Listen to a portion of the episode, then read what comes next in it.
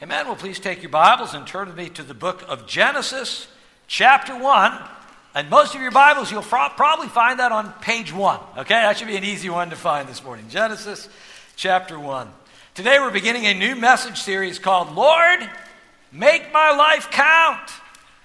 And you know, we all want our lives to count for something, don't we? None of us wants to get to the end of our lives and say, well, what was that all about, right? We all we're all given so many hours in the day, we're only given so many days on the calendar. And we want our actions to mean something. The search for significance is universal. We all want to have an impact, we want to make a difference. And so, in this series, we are going to look at a number of areas of life, and then we're going to see what does the Bible tell us about how you can make each of those areas count. The Bible is God's instruction book for life and living. In its pages, you find invaluable wisdom that will guide you and protect you as you wind your way through this thing called life. And so, the various topics we're going to be looking at in this series, uh, uh, you can see them on the slide up here. We're going to be talking about your work, making your work count, your rest, your faith, your prayers, your money, and your time. These are all real important areas, aren't they? Wouldn't it be wonderful to take each of these areas of your life and to make them count, not only here on earth, but for all of eternity? So today we begin with the topic of work. How do you make your work count? We'll be looking at a variety of scriptures on this, but we're going to begin here in the book of Genesis, chapter 1. I'm going to read verses 27 and 28. Then I'm going to jump ahead to chapter 2. We'll also read verse 15. So we're in Genesis 1, beginning at verse 27. Please stand with me for the reading of God's word.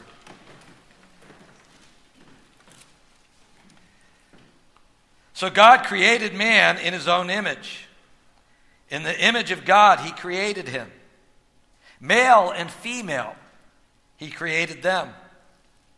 God blessed them and said to them, Be fruitful and increase in number, fill the earth and subdue it. Jumping ahead to verse 15 of chapter 2, the Lord God took the man and put him in the Garden of Eden to work it and take care of it. This is the word of the Lord. Let us pray. Well, dear God, as we look at this very important area of our lives this morning, our work, uh, God, I pray that you would take your word, the scriptures that we've just read, the other scriptures we'll be looking at. Speak to us through your word, speak to us by your spirit. Help us in this area, we pray in Jesus' name. Amen. Thank you. Please be seated. So let's, let's start with something fun this morning. Uh, how many of you have ever fallen asleep at work? How many of you have ever fallen asleep at work? I'm seeing the hand. I used to be a night watchman, okay? I have fallen asleep at work, okay? Here's a list I found. Here are the five best things to say if you ever get caught sleeping at work, okay? So we're going to do a top five list, count our way down. So number five is this. You know, they told me at the blood bank that this might happen. Okay, that's number five. Number four, you know, this is just a just a 15 minute power nap, like like they told me to do it that that course course that you sent me to. Number three, whew, I guess I left the top off of that whiteout. Man, you got here just in time. Number two, did you ever notice the, the sound that these keyboards make if you, you get, get real close to them? And then the number one best thing to say if you're caught sleeping at your desk at work raise your head slowly and say, Amen.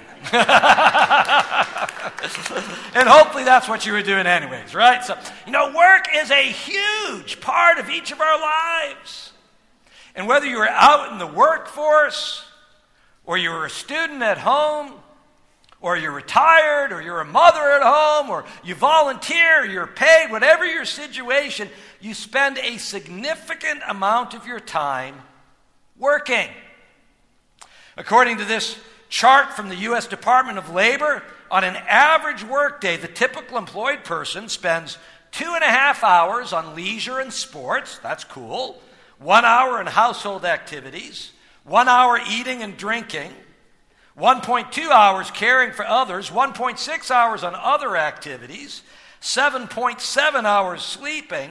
But by far the biggest slice of the pie chart goes to work at 8.9 hours per day. So you're going to spend a lot of your time, a lot of time in your life working, right? And so today I want us to look at three principles.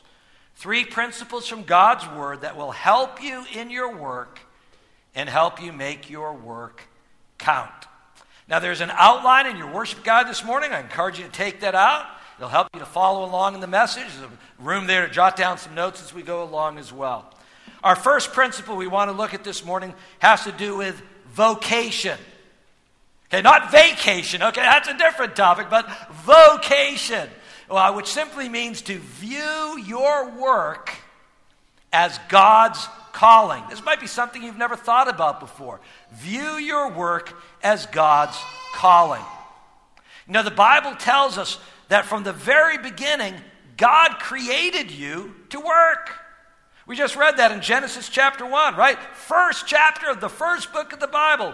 We read this God created man in his own image. In the image of God, he created him.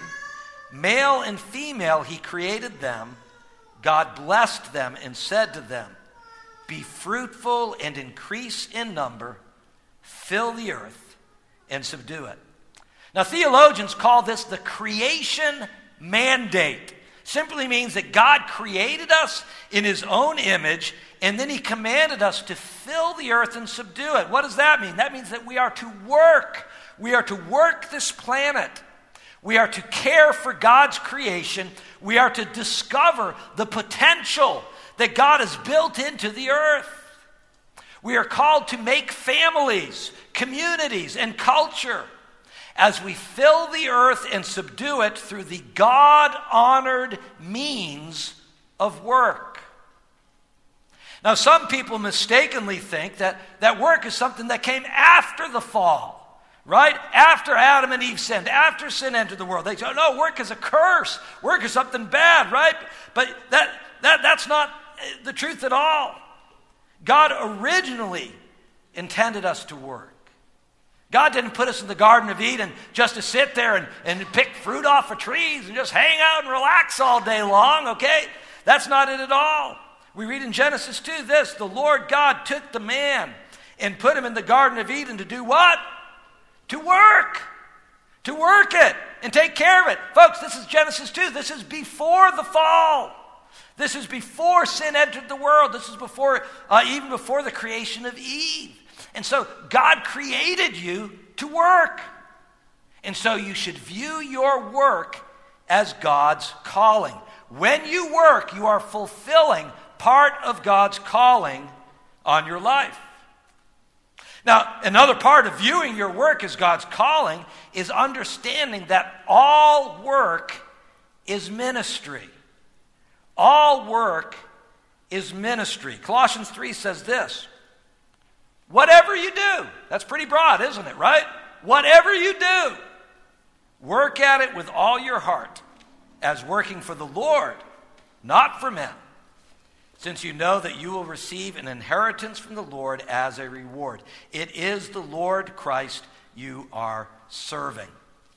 Now, we tend to, when we hear that word ministry, right? We tend to think of ministry as the work that we do either in or for the church, right? We think that's something we do in the church. That's not the work we do out in the world. That's not ministry, is it? And, and, and we divide life into the sacred and the secular. But you know what? God doesn't do that. God views it all as one. Ministry simply means serving the Lord. That's what the word minister means to serve, serving the Lord. Yes, you can do that at church, but you know what? You can also do it at your place of work. So, yeah, you might be a minister of the gospel, but you can also be a minister of accounting or a minister of daycare, or a minister of plumbing. Martin Luther wrote this. He wrote that he said, The idea that service to God should have only to do with a church altar, singing, reading, sacrifice, and the like is without doubt but the worst trick of the devil. How could the devil have led us more effectively astray than by the narrow conception that the service of God takes place only in the church? The whole world could abound with services to the Lord, not only in churches, but also in the home, the kitchen, the workshop, and the field. I like what Dorothy Sayers wrote all work done well and for God's glory is Christian work. Now, here at our church, we like to say that our church has several pastors, but many ministers. If you've ever been to one of our church membership classes, you've heard that. We've got several pastors, but many ministers. Why? Because you are all ministers as you serve the Lord both here in the church and in the place where God has called you to work. A number of years ago, uh, I pulled a list of all of the different occupations of our church members from the church database. It was very revealing. You know, we, often list the ministries we have here at the church. You can find those on the website. But this morning, I want to list the ministries we have in the workplace. Okay, you ready for this? I'm going to have to say it fast because there's a lot of them. There's a lot of jobs here. Listen for yours. I hope I get it in. I don't know if, if, if it was in the database or not. Or uh, listen for friends that you have here as well. But listen to what our church is doing to serve God and the world. The members of Plantation Community Church represent the following ministries of work. Here we go accountant, account manager, accounts receivable, actress, administration, after school director, architect, artist, attorney, audiovisual, auto body, avionic tech. That's just letter A. Bank teller, banker, bookkeeper, business owner, businessman, buyer, CPA, car wholesaler, caregiver, chaplain, chef, children's ministry, clerk, computers, construction, contractor, correspondence, courier, crime analyst, data entry, dental hygienist, director, doctor, educational consultant, electrician, electronic tech, elevator mechanic, EMT, engineer, field wetland ecologist, financial advisor, finance manager, floral designer, foster care, general clerk, graphic arts, home business, homemaker, home renovator, home school, house cleaner, insurance, interior design, inventory, journalist, judicial assistant, junkyard owner, landscaper, librarian, limo service, logistics analyst, mail handler, manager, mason, mechanic, mechanical designer, medical tech, merchandiser, missionary, mother, music director. We're halfway through. That's letter M. Nurse, office manager, painter, paralegal, pastor, pilot, photographer, policeman, preschool director, president, printer, procurement, production designer, professor, programmer, project analyst, project manager, quality assurance, regional rep, retired, sales, secret service, look out, secretary, security supervisor, self employed, service coordinator, service technician, social worker, software, sound tech, staffing, statistical analyst, student, supervisor, teacher, teacher's aide, tech consultant, tech librarian, trainer, training analyst, travel agent, treasurer, tree service, unit assistant, utilities, vice president, water ski school, water treatment plant, worship leader, and youth ministry. Congratulations, you guys do a lot, right? Now you know why you're so tired at the end of every day. Look at all we're doing, right? That is outstanding. You are serving God in so many ways in this world, and that is awesome. And so that's the first principle you need to lay hold of in making your work count. Do not think of your job as just a job. View your work as God's calling. It is a vocation. God created you to work. All work is ministry. That's principle number one. Principle number two, also very important. The second principle you need to know if you're going to make your work count is the principle of service. And as we talk about service this morning, I especially want you to know who your real boss is, okay? Who's your real boss? Who's the boss? You know, the Bible says that you are to work as serving the Lord. And we read from Ephesians 6 earlier in the service. I want to go back to those verses. Now, these words were originally addressed to slaves and their masters, but they are equally applicable to workers and bosses today. Hear this out now. Slaves, obey your earthly masters with respect and fear and with sincerity of heart, just as you would obey Christ. Obey them not only to win their favor when their eye is on you, but like slaves of Christ, doing the will of God from your heart. Serve wholeheartedly as if you were serving the Lord, not men, because you know that the Lord will reward everyone for whatever good he does, whether he is slave or free. Now, I don't know what you do for work. You may have a great boss, you may have a terrible boss. But either way, make sure you know who your real boss is. You are serving the Lord. And this one principle, all of the principles we're looking at this morning are so important, but this one principle, this will revolutionize your attitude at work. Because when you realize that you are serving God, you're serving God and not just another human being who happens to be over you, you will work very differently. You will begin to see your work as ministry. Why? Because you are serving the Lord. Ann Voskamp writes about this realization in the context of doing the hard work of mothering at home. And I love what she writes here.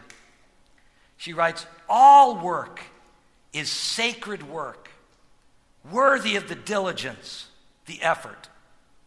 I pick up lost Legos, dry the pots, whish the toilets, and this serves God. For if I cannot meet God in my work, where do I meet him? If I don't serve him here, where do I serve him? Are we not called to serve God in the work, not merely in some imagined mirage place outside of work? In a model of Christian work, we live one piece lives all weaving together into a sacred cloth as unto the Lord, with no false seams between God and our days. And in our work, sacred work, because there is no such thing as secular work, we first serve God. So I'll put away the laundry, sweep the crumbs, polish the windows, not to serve my family primarily but to serve God. And once again, whether you are a mother or a contractor or a volunteer or a student, whatever your calling, when you work as serving the Lord, your work takes on a whole new significance. So know who your real boss is. Work as serving the Lord. And then, because God is your real boss, you work not only to serve Him, but you must also work to serve others. Ephesians 4:28 says this, "He who has been stealing must steal no longer but must work, doing something useful with his own hands that he may, he may have something to share with those in need." And this verse teaches us that your work serves other people in two specific ways. First of all, Paul says you're to do something useful. Do something useful. Now, now all work that is honest, moral, and lawful, that would all fall under this category of useful. When you work, you are either providing services or products that other people need, or you are providing basic necessities for yourself. That's useful. So, whatever work you find yourself in, first of all, praise God. Praise God that you have the opportunity to serve others by being useful. Now, at the same time, you may want to look at the work you're in. You may want to evaluate the work you're doing in your job, and you might want to ask the Lord, God, am I using the gifts you've given me to the fullest?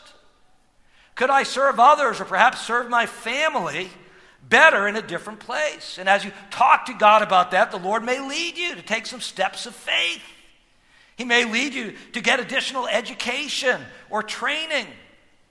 But either way, understand that you are to serve others, first of all, by doing something useful with your work.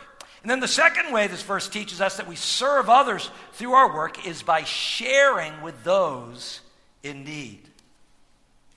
You work, first of all, so that you will not be dependent on others. But then God wants you to take that additional step, right? Where you, where you order your finances in such a way that you can be generous and also help those in need. Jesus said the greatest commandment is to love the Lord with all your heart, but then also to love your neighbor as yourself. These two commands come together when you view your work properly as service to God and to other people. Know who your real boss is. Work as serving the Lord. Work to serve others. How do you make your work count? We've looked at the principle of vocation. View your work as God's calling. We've looked at the principle of service. Know who your real boss is. Finally, our third principle is the principle of witness. Witness. How you work matters. It matters so much. Three things here. First of all, the Bible tells you to work hard. Work hard. Proverbs 14 23 says, All hard work brings a profit. Ecclesiastes 9:10 says, "Whatever your hand finds to do, do it with all your might." Basically, God's saying this, when you work, okay, you know, when you rest, rest, but when you work, work hard. And part of your witness at work is to do a good job. Take initiative. Be responsible. Follow through. Go the extra mile. Do those things that no one else will do. Work hard at your job and earn a reputation for excellence. You will feel better about your work when you do this. You will be a good witness to others, and you will be surprised at how God blesses you when you work hard at the tasks that are set before you. All hard work brings a profit but it also enhances your witness for Christ. Secondly, work with integrity. Integrity. We looked at Colossians chapter 3 earlier when we were talking about work as, as ministry or service to the Lord. I want us to go back and look at those verses again, this time in the context of working with integrity. Paul writes this Colossians 3 Slaves, obey your earthly masters in everything. And here's the part do it not only when their eye is on you and to win their favor, but with sincerity of heart and reverence for the Lord. Whatever you do, work at it with all your heart as working for the Lord, not for men, since you know that you will receive an inheritance from the Lord as a reward. It is the Lord Christ you are serving. Now, it's one thing to work hard Right? When your boss is right there and has his or her eye upon you, they're watching. Oh boy, we're working hard then, aren't we? But what about when no one's watching? No one's looking. You see, that's where integrity comes in. You need to be honest in your work, be above board with your boss, with your clients, and in all your transactions. Integrity means you are the same person in private as you are in public. If you wouldn't steal when people are looking, then you will not steal when you are all alone. If you would not waste time while the boss is standing there, then you will not waste time when he or she is not there. Integrity means that you are a whole person. You're not one person in one situation and a different person in, in another. And if you are a whole person, then you will work with a whole heart. You will work with all your heart as working for the Lord, not for men. Why? Because it's the Lord Jesus you are serving. Working with integrity, that's another part of your Christian witness. Work hard, work with integrity, and finally, number three, work to the glory of God.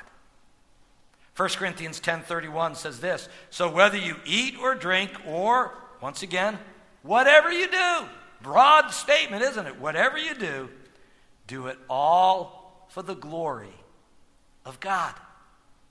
God created you to glorify Him and enjoy Him forever. Now, one of the ways you glorify Him is, is here at church when we come together and, and we worship Him as part of the body of Christ. That's wonderful. But you are also called to glorify God in your work. And how do you do that? Work hard, work with integrity, do a good job, gain a, a good reputation, but do not do it for your glory, do it for God's glory. And when your boss or coworker or client compliments you on your work, thank them. That's only courteous. Thank them. But then go that extra step and give God the glory. It's so simple. You can just say something like this Thank you. Thank you. That means so much to me. Thank you. But you know, I really need to thank God because He's the one who helps me. And I give Him all the praise. You know, the musical composer, Johann Sebastian Bach, so many beautiful pieces. Did you know that he signed every one of his musical compositions, every one of his works, and it was all completed and all the notes were in place? He would sign it to the glory of God alone. Isn't that beautiful? See, we need to find creative ways to make that our signature on all the works we do. And finally, in the midst of all this, don't be afraid to share Jesus. Colossians 3:17 says, "Whatever you do, whether in word or deed, do it all in the name of the Lord Jesus, giving thanks to God the Father through him." So let people know that you're a Christian. Let them know that your faith in Jesus affects your whole life including your work. Look for appropriate opportunities to share Christ with your boss, your coworkers, your clients, or if you're in school, your fellow students. Do you want your work to matter? Do you want to make a difference? Do you want to leave a mark? Then understand these three vital principles from Scripture vocation, view your work as God's calling, service, Know who your real boss is. Witness. How you work matters. Amen? Amen. Let us pray. Dear God, we thank you that you are the God of all life. Lord, we don't come here on Sundays and then uh, walk out of here and then just live our own lives the rest of the week and then come back and, and, uh, and, and, and reintroduce ourselves. No, Lord, you are God of all life of work, and as we're going to see in the coming weeks, of work, of rest, of faith, of prayers, of, of money, of time, of all of these different areas of our lives. Lord, we want our lives to count for you. Lord, as we've looked at work today, I pray if we've been convicted in any area of our, our lives, that as we make commitments to you this morning, even now in prayer, saying, God, I want to change in this area. I want to do better in this area, that you would help us to do that. God, left on our own, we always fail. We need your help. We need Christ's forgiveness for our failures, and Holy Spirit, we need your help uh, to grow in godliness and to do the things you've called us to do. So help us, dear Lord, we pray in Jesus' name. Amen.